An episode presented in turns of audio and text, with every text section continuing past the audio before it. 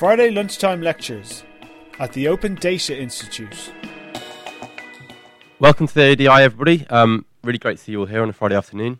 Um, so, I'm going to introduce our CEO today, uh, Jeni Tennison, who's going to be talking about whether we should have faith in data. Um, for comments and, and uh, questions during the talk, if you want to tweet us at hashtag ODI Fridays, that'd be great. Um, so, yeah, introduce you to Jeni. Thank you, Richard. Uh, so, the origin of this talk is that um, some of the team were asking me why I kept going on about our decisions being informed by data rather than driven by data. Um, so, this talk is my explanation to show them and train them about why, why that is, um, but also hopefully of interest to you guys too. We make decisions all the time every day, all the time. I was thinking about the kinds of decisions that I make. I think about um, how to get across London to my next meeting. Um, I had decisions that affect the people in my lives, like ha- where to send my kids to school, some of which are quite constrained decisions, of course. Um, decisions that affect other people in the team, like how much to pay them. Um, and decisions that affect well our general environment like so who to vote for decisions that are combined with other people's decisions and then lead on to decisions that are then made by government about that then bounce back on me. So decisions made all of the time. Um, and we humans are really bad at those at decision making there are lots of ways in which we're bad at decision making. Uh, if you look at um, Daniel Kahneman's famous book, Thinking Fast and Slow, about different kinds of decision making processes and the kinds of biases that we have, anchoring, um, where, you know, if we're given a particular number, then we will fixate on that number and provide other numbers that are similar to it. Um, availability, where any kind of uh, scenario or anecdote that is very immediately obvious to us, we will use in order to make decisions. Um, things like being ultra optimistic but really scared of losing things, so holding on to stuff as if we've got it. Um, or the sunk cost fallacy, where we think just because we've invested a lot of effort in something, we need to continue it to its end.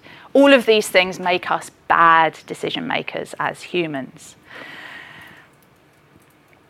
And there are other things as well. Um, this is a really interesting study about um, uh, uh, judges who are making decisions about whether people should uh, be let out on parole. And um, it, what it looks at is energy levels through the day. And it turns out that judges are more likely to make favourable decisions after they've had a break, and really unlikely to make a favourable decision if it's just before lunch. So, our, our bodies and the amount of energy that we have in them alters the way in which we make decisions as well. Humans are bad at decision making. And data comes to the rescue, right? Data can help us to make those decisions. Um, we often say here at ODI that data helps us to navigate to a decision, um, that we use data in order to help us to get to those decisions. We talk about data as being like roads that we navigate down in order to get to a better decision and then act on the world. So when I need to travel around London, then of course I use the data that is given to me by Citymapper in order to do it. It helps me to know where there are uh, blockages. It helps me to know where there are links between different services. It means that I can do that smoothly. When I need to look at where I send my kids to school, I go and have a look at the statistics about that school so that I can see that I'm going to be sending them to one that's going to boost their science and maths and who cares about art, right? Um, uh, how much to pay my employees? Well, benchmarking is a good way of working that out. Um, so I can get data about that. If I pay for a service, I can get data about uh, to benchmark what they should be receiving. And of course, I use data in order to help me know which way to vote. Famous data like that on the side of a bus.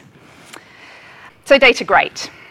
Data can definitely help us to make better decisions.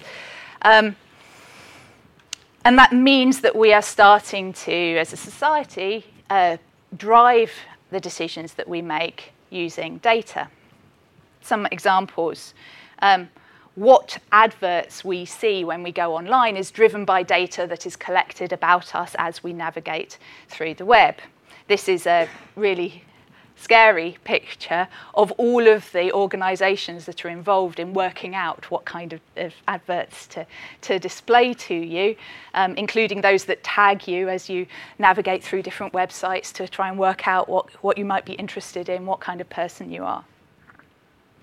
Um, we're developing tools like Watson Health or the DeepMind tools that are helping us to make decisions off the back of lots of data collected about uh, patients in order to work out how we should be treating people when they're ill. Um, we use data that's collected immediately, but also data about road networks, data about where there is um, uh, um, high traffic, etc., etc., to drive autonomous cars. Right? And of course, that kind of data is going to be even more important as we get more automated transport. But these data based decisions, these data driven decisions, are not necessarily good decisions. Let's have a look at some places where that's going wrong. Um, this is a famous example from a, a year or two ago uh, where um, Google Photos labeled black people as gorillas, tagged them as gorillas, so that when you searched for gorillas, you would get black people back. That's a decision that's made by an automated system that is bad. Um, this is from just a couple of days ago. Uh, so um, there's a new uh, there's a new system being put into place by Ministry of Justice where um, if you have one of these, uh, if you have a traffic incident, uh, um, you know, you're speeding or you park in the wrong place, they're looking at systems so that you can plead guilty and pay the fine just online, very easy. Which isn't necessarily bad, except that um, unlike the subtitle there, what could possibly go wrong with this madcap scheme? Um, it isn't necessarily bad. It cuts out cost, and we can see why we want to nudge people into not taking up court time. But on the other hand, if people are pleading guilty because it's the easiest thing to do rather than because it's actually right, then that is a bias that we might want to think about, take care of. This was a scandal, a Centrelink scandal in Australia um, that happened kind of over Christmas time, which was where um, uh, two sets of data were being linked up together behind the scenes in ways that didn't quite work, that meant that many many people in Australia were getting issued debt notices for debt that they didn't actually owe. And of course, that led to lots of anxiety for them and problems. And even though there was an accountability mechanism, i.e., they could object to it, it still meant that they had the stress of being um, issued with one of these debt notices that, was, uh, that were incorrect because the linking algorithm was wrong uh, or had errors within it how long we spend in prison. This is a, an article from ProPublica where they dug into software that was used in order to work out, in order to help judges to work out what sentence um, criminals should be given, based on what it has seen of their of their past and also general patterns in the population. And what the study showed was that that was systematically biased against black people, that they would get longer sentences than white people using this automated system. Um, so there are places where data driven decisions can lead us to bad outcomes. Now, I'm a developer by training and background, and as any developer knows, all code has bugs in it. No matter what you do, um, all code will have bugs in it. And the same is true with data.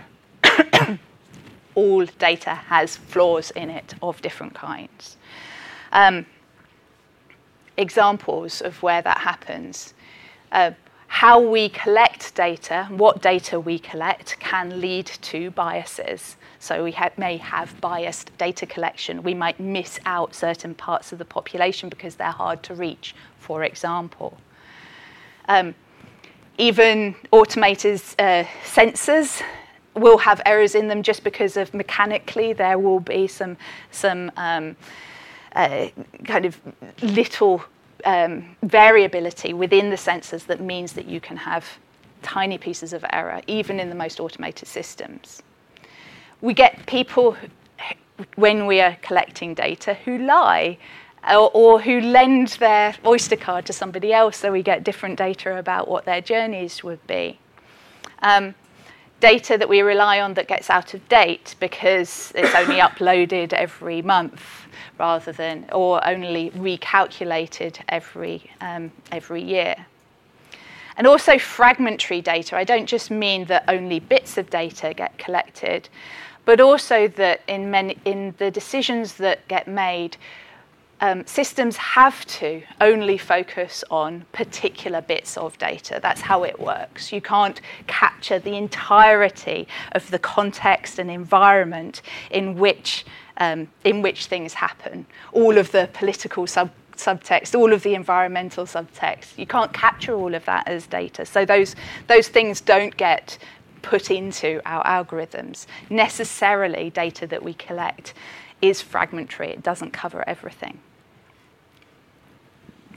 Um, but all those flaws, it doesn't mean I'm not, and I'm not arguing that we shouldn't use data. As I said, data is extremely valuable for helping us to make decisions. It just means that we don't, we shouldn't be blind about those faults, and we should be putting in place things um, processes and governance structures and other kinds of practices that mean that we can um, detect when those happen and do something about it. So it doesn't mean we shouldn't use data, just not blindly. And what I wanted to go into for the rest of the talk was just to explore some different ways in which we should be having some best practices about where we are using data to, to make decisions. And these best practices, I think, are particularly important where we're using automated systems or we're using data to make decisions that affect people. Um, because the decisions that affect people are, are those that uh, are most important to us as a society, right? So, particularly for decisions that affect people, what should we do? I have five things. First of all, and this is a very obvious one from somebody who works at the Open Data Institute, is be open to scrutiny. So, um, documenting and being open about what data is being used, how it is being collected, what algorithms are being created, etc., etc., means that those can be looked at, they can be examined, they can be judged, they can, they can be corrected. Okay? But if you don't have that openness, then there is no way of, of correcting for or, or knowing when things are, may be going wrong because of systematic um, data collection biases, for example. So that's really easy to say. Um, the, the, the, uh, the sad truth and reality is, however, that just being open doesn't mean that people look. Um, if, you, if we really wanted to rely on openness as a way of making sure that bad things don't happen in our decision making, we would fail. You need to have some kind of proactive monitoring of um, what is being used to make decisions that affect people. And also, we have the, the complexity of the fact that some of the algorithms that are used to make decisions about us. Um, are not understandable. They're ones that are generated through machine learning. It's hard to pick them apart. It's hard to understand the logic behind them because they have been generated, simply generated by code. And so even if you could open that open up the kind of black box that is a, a, neural network, you wouldn't necessarily be able to understand exactly what is going on or why behind the scenes. So openness is great and it's very important, providing that context about how data is collected to help people know the scope to which they can use it to make decisions. Have, being able to look at algorithms to see how they're put together is all very important, but it doesn't take us to where, where we really need to go. Second thing, allowing appeals and challenges. So if we have systems that affect people that um, that that uh, that we have no opportunity to appeal or challenge against, then we have no visibility about where it might go wrong. And people who are affected because, for example, their data has been recorded incorrectly or is out of date, then they have. Um, they have no way of appealing against that decision that has been made against them. So, building in an appeals or challenge process when decisions are being made based on data is extremely important.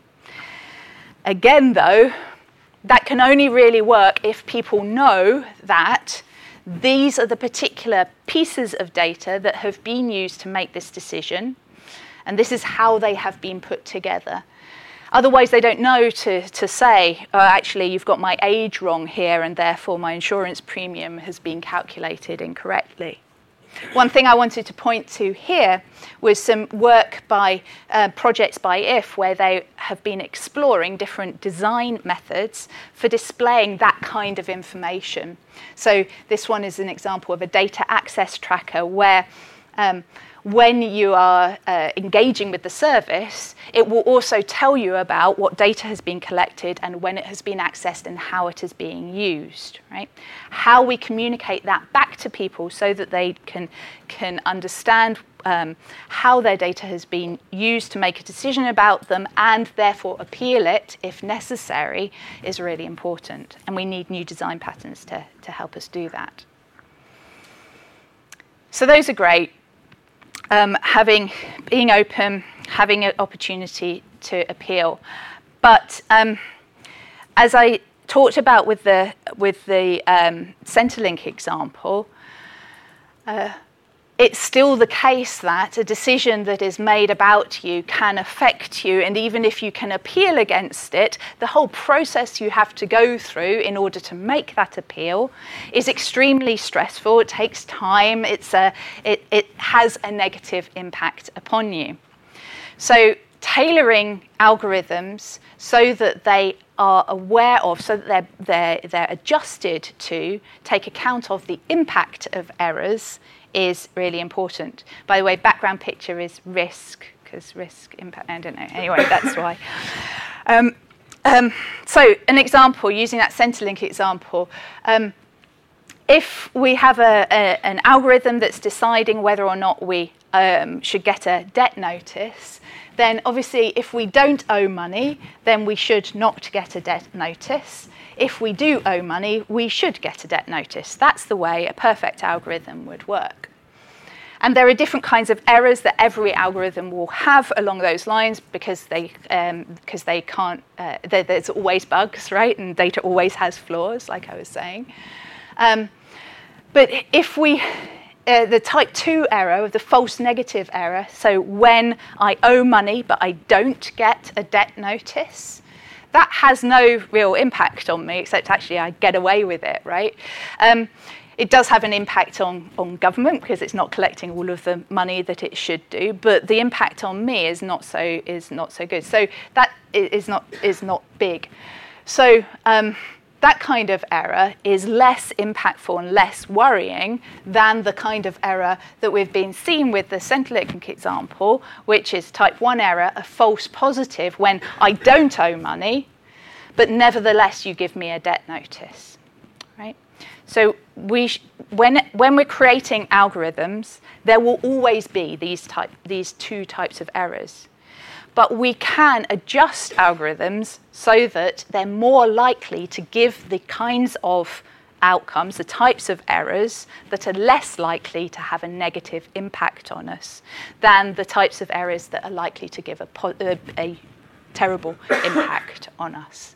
And so that's my third kind of point that we should be tailoring our algorithms so that they are biased towards not having a negative impact rather than, bi- rather than being biased towards those impacts that, that could be less, less important.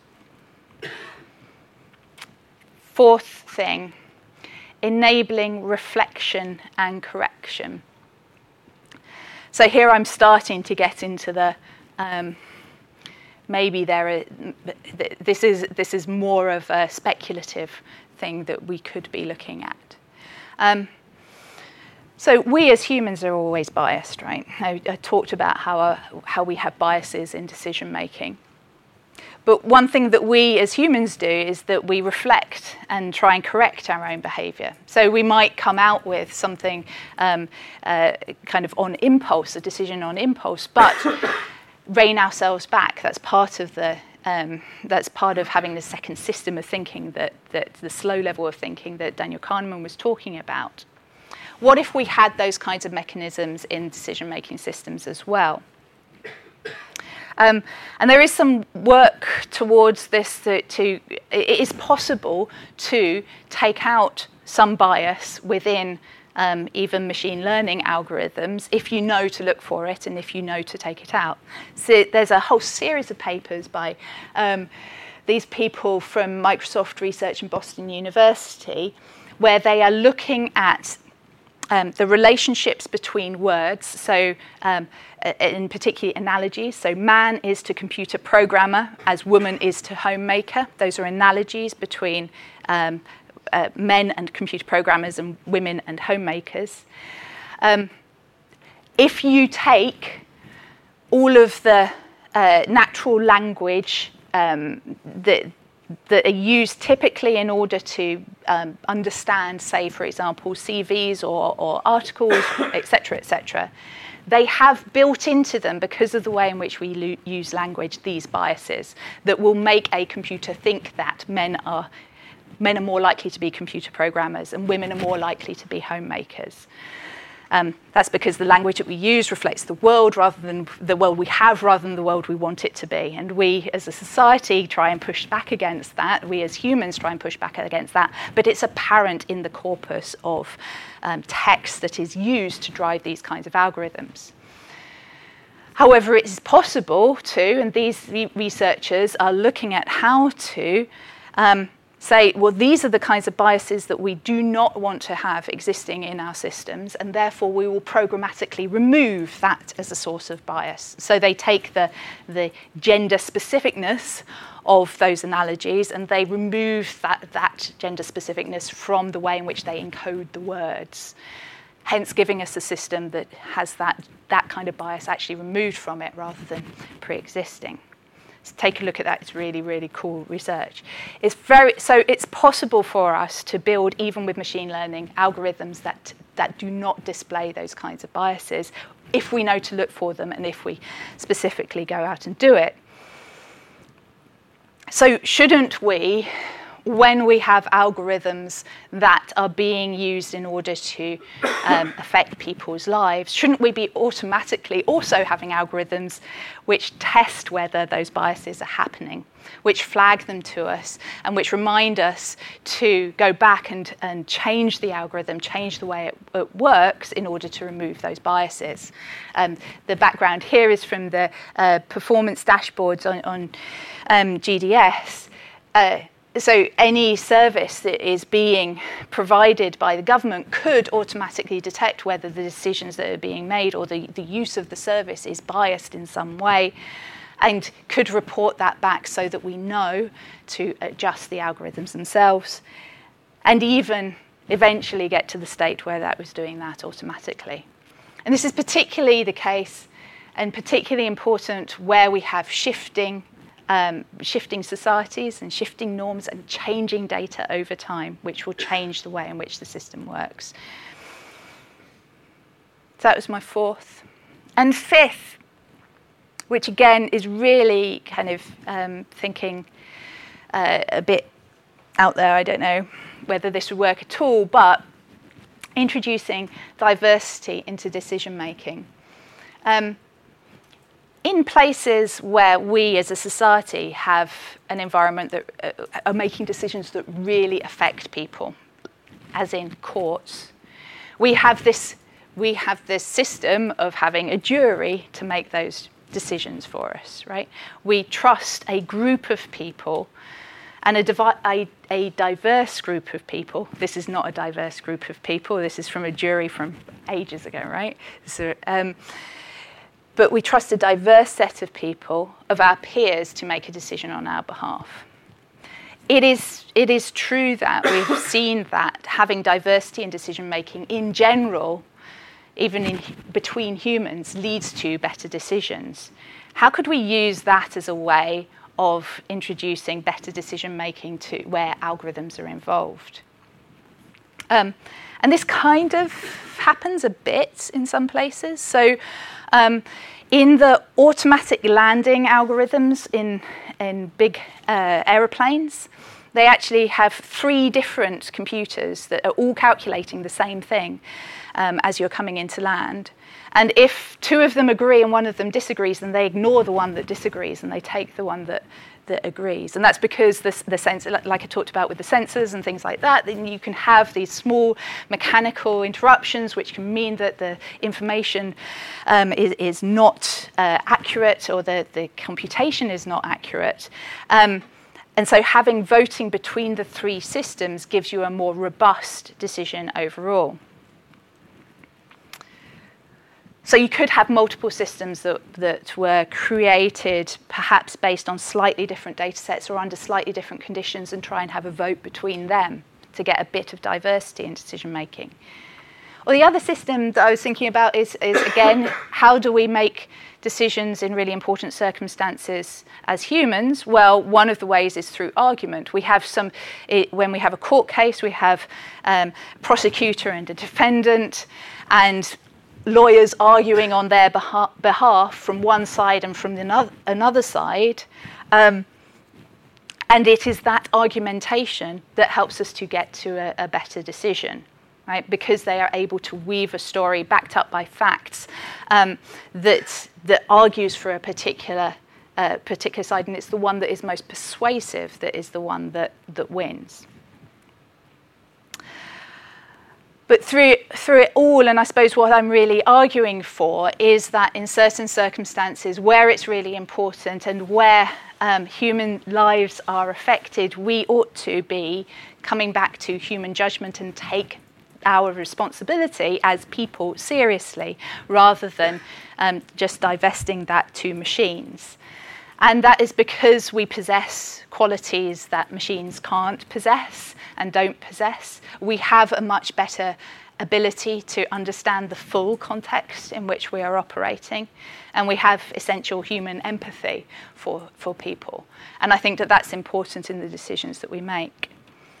And that, so to summarize, um, I think obviously algorithms and data should be open to scrutiny. We should be supporting appeals and challenges, tailoring our algorithms so that it takes into account the impact of errors, not just whether there are errors or not. Enable that reflection and correction to root out bias and introduce diversity. I think that that would be a really interesting um, avenue of exploration, introducing diversity into automated decision making, which is why I always argue that decisions should be informed by data but not driven by data. Thank you very much.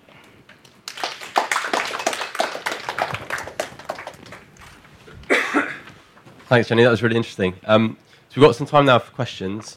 If you're listening or watching on the live stream, um, you can ask questions by tweeting us at ODIHQ and put in hashtag ODI Fridays into the tag. Um, so I've just got one question to get us going whilst people think of their own questions. Um, those kind of five principles or, or doctrines, if you like, of how to make uh, ideas. Ideas, okay, yeah. Yeah. Um, yeah, dial it down from doctrines, right? um, are there any exemplars that you know of in the world today that are, that are kind of incorporating some of that already, if not all of them? Okay. Um, oh God, that's a difficult question. Why didn't you ask me that before you? um, I'm in trouble now. yeah. Um, so, no. as, as in, well, no, that's, that's not quite true. I think that the, um, I think that there's the foundations of some of it in, for example, the way in which we provide and talk about statistics, where we provide a huge amount of context about how, uh, how the data behind statistics are collected and collated and analysed. And that is a form of the openness that I was talking about, right? So having, um, so openness about uh, about that is, is is definitely there. I think that there are um, there are obviously places in which we have openness in the code and algorithms that are used. So some of those get get published, and so people can go and scrutinise them, supposedly at least. Um, so I think some of the openness things and some of the transparency things are, st- are, are kind of there.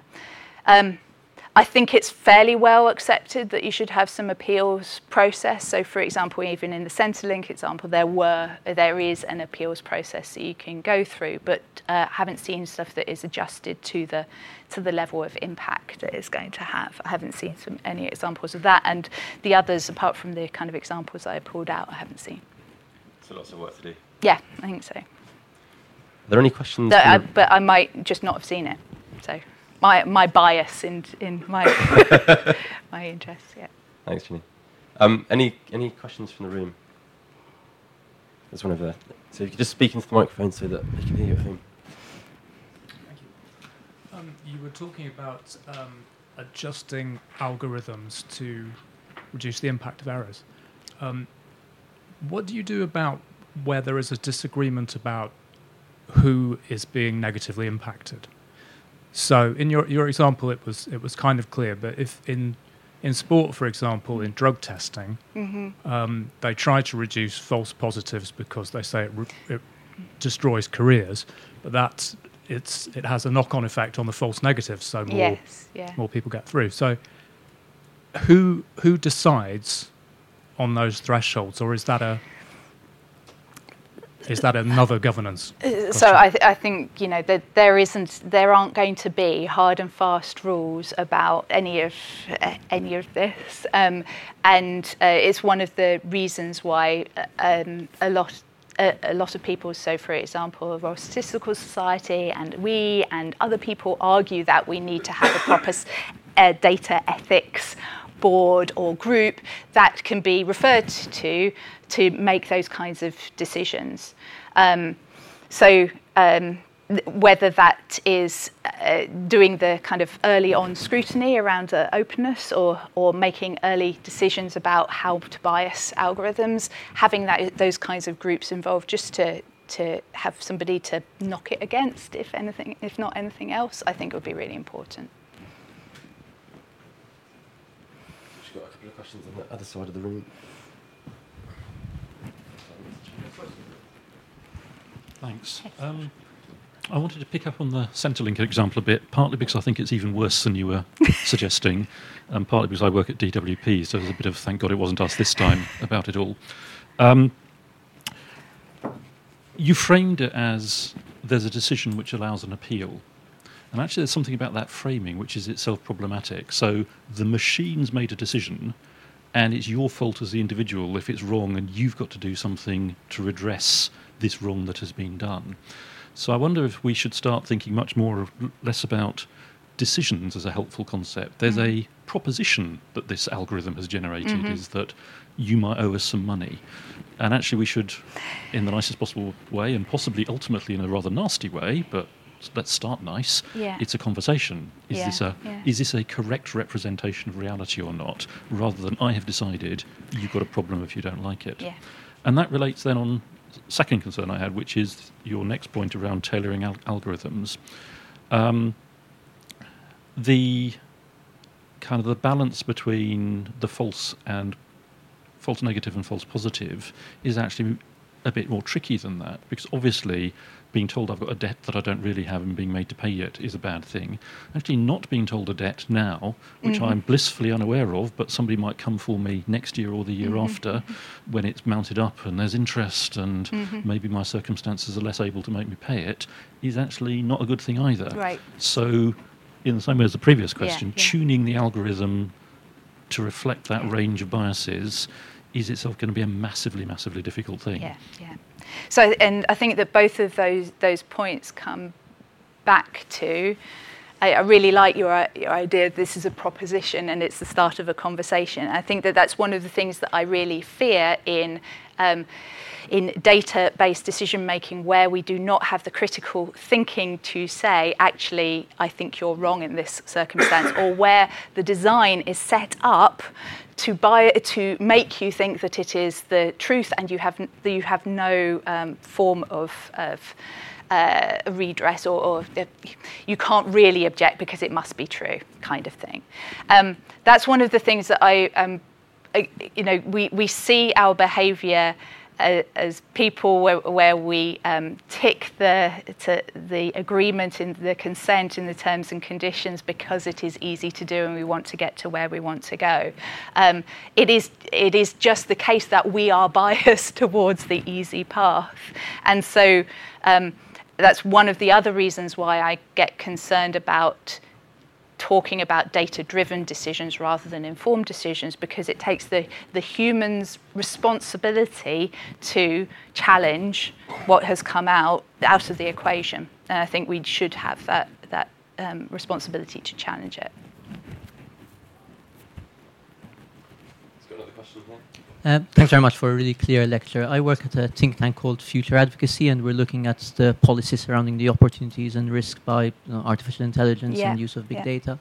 Um, and I really like the five ideas that you put forward as a basis for you know moving forward to construct policy. But there are two aspects which I'd value your opinion on. Mm. The first is for example, you put that slide up with all the companies, that mass of companies that use our data to target advertising. How do we get the buy-in for the companies and this trade-off between use of our data for their own profits um, and, and, what do they give us back? So, sort of, how do we get the company buy-in, and also how to make the general public care about their data? We're very, as you said, the easy option is to tick, the, you know, give away all my data. Yeah. Um, so, I wonder what your thoughts are on that.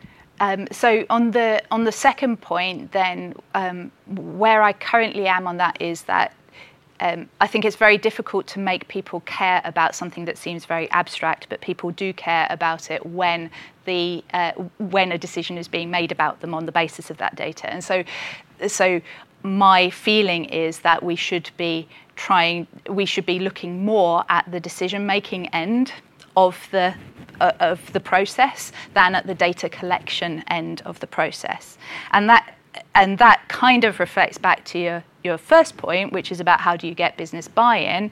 Well, um, businesses want to be able to collect data in order to make their, their own informed decisions them, themselves. Um, and so battling with them about what they can and can't collect is probably is, is a difficult like, place to start with them.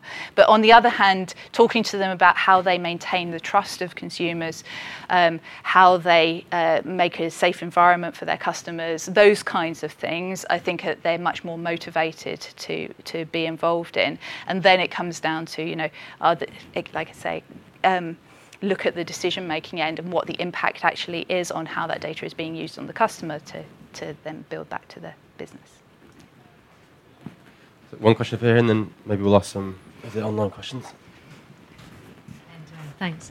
Um, I was really interested in your suggestion that argument was a way to overcome some of the limitations of being data driven and the, the idea the kind of the adversarial model like we use in, yeah. in court or even theoretically in parliament where we have the opposition holding the government to account remember that yes uh, vaguely. But, but, it seems that, and then you know, you did go on to say talk about human judgment, and and I was thinking that making an argument, that kind of marshalling evidence from a particular point of view, has some very human characteristics. The story, the narrative, yeah. exactly, the narrative, but also the motivation, the the kind of the, the sense of a particular goal, the sense of interest that you're mm. representing, the ability to think yourself into the other side's mindset and go, mm. if I were them, what would I be asking me? Mm.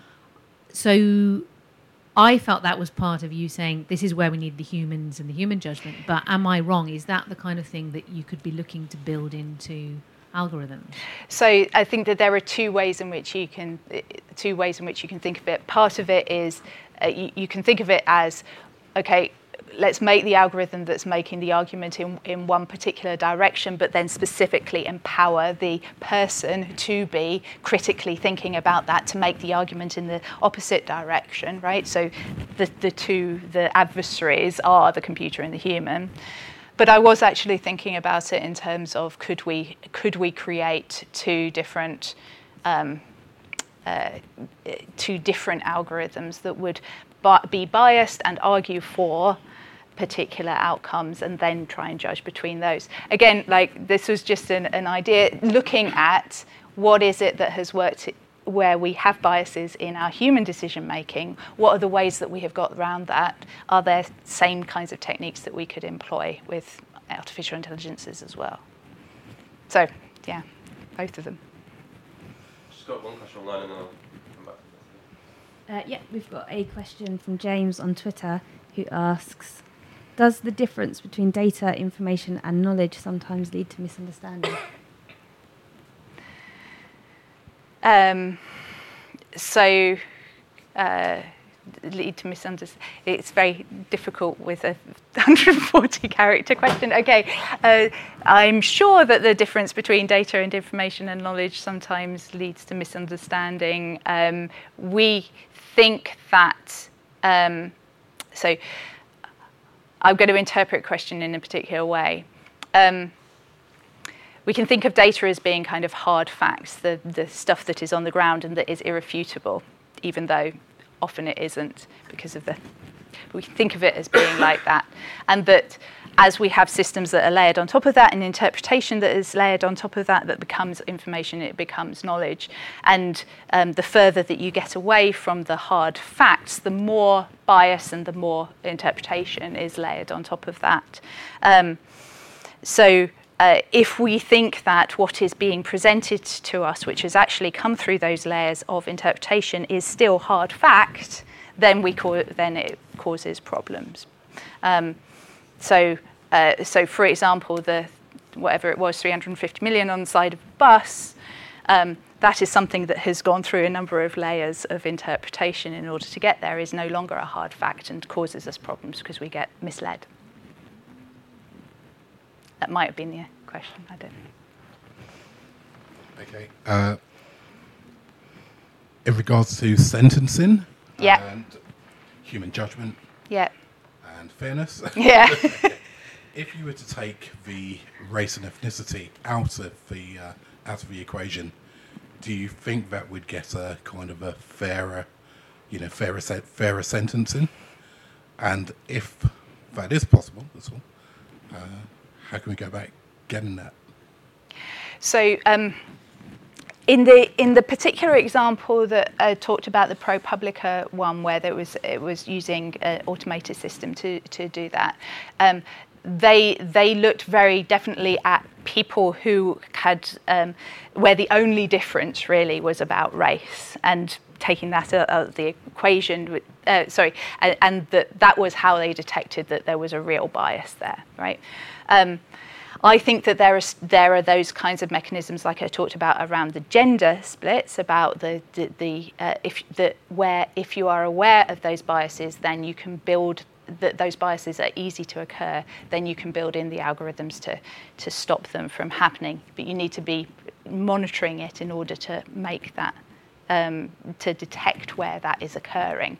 And it's not it's not obvious when you first create the algorithm off the back of the data that you have that you are building in those biases to the algorithm because um, you're not, for example, coding specifically on race, but you're coding a whole bunch of data points that are associated with race, and that is what generates the, the outcome that you get to. Does that answer your question, sort of? yeah, yeah, sort of. Uh, so if you were to take, just speaking to the. Oh, sorry. So if you were to take, I mean, in either instance, if it was uh, whether it was gender, whether it was yeah. uh, ethnicity, if you were to take one out, you would, and if you t- took it out across the board, you would, you would you, in your opinion, get fairness? Um, uh, would you get fairness? Um, or could you get fairness? I, so well, fairness is such a relative concept. Is anything really fair? Um, That's what we all want. We just want, you know, yeah, we just want society, a society that is. I think I, so. The way that I would think about it is that there are certain things that we have recognised in society are places where life isn't fair for us, right? There are certain places where we know that there are biases um, around gender, we know there are biases around race, we know there are biases around uh, our economic status, and so on and so forth. We pick those out and we choose which ones to target. Um, but that doesn't mean that there aren't other places where there is built-in biases, and so it doesn't it doesn't necessarily give you fairness. It just addresses that particular unfairness. Yeah. Okay.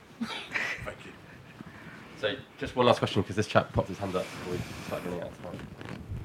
Um, hi, I've um, I'm, I'm from uh, BCS, the Chartered Institute for IT, and I've recently started kind of looking, trying to get my head around uh, personal data as a as a big old topic. And I think one of the things that struck me quite early on is that there there does seem to be a massive disconnect between the um, you know the people who are collecting and um, dealing with people's data and the public, and that seems to be based on the public just feeling a complete lack of control. When things come out like the um, recent transformation strategy, um, you know, it, it, the assumption seems to be that um, the public's on board with the, the sharing of data. Mm-hmm. And uh, I guess my question is, how do we get to um, those kind of lofty expectations where data can be used kind of um, productively and you know which I would assume means giving the public some feeling of control, really. Yeah, so uh, so I think that um, openness and transparency is at the heart of that. So I, I think that being um, being more public about what is actually going on and what why data is being shared and the benefits that that brings. Um, I think is at the heart of how we get the public on board with um, with that happening. I think that uh, um, what tends to happen currently is that um, data gets shared behind the scenes, nobody knows about it, then it comes out with a big splash and it's a big horror story, and that always drives down trust.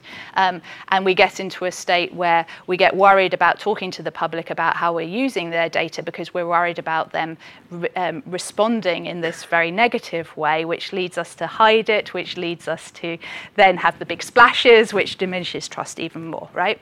I think that we should be trying to get into a positive cycle where we are um, being much more transparent and open about how data is being used and for people's benefits.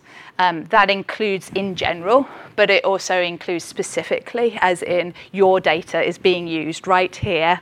Um, the sharing of data from these particular organizations has made this a really nice, smooth transaction for you right now.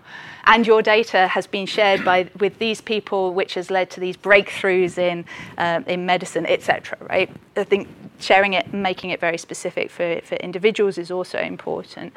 Um, so so openness and transparency if we can be if we can be open about um, using how that data is being used the benefits that it brings and open about the struggles that we have about knowing where to draw those lines um, and have conversations about that and have open conversations about that i think that we can get into a better cycle where our use of data is more trusted, um, where we can the the public is more informed, and that that means that we can get the best out of data overall. So we've run out of time, but um, thank you very much for coming along, and thanks for all your questions, and thanks to Jeni for giving a really great talk. Um, just a quick reminder: there's no lunchtime lecture next week because it's half term, but we'll be back um, the following week. Um, so hopefully see you then. Thanks very much. Thank you. You've been listening to a Friday lunchtime lecture brought to you by the Open Data Institute.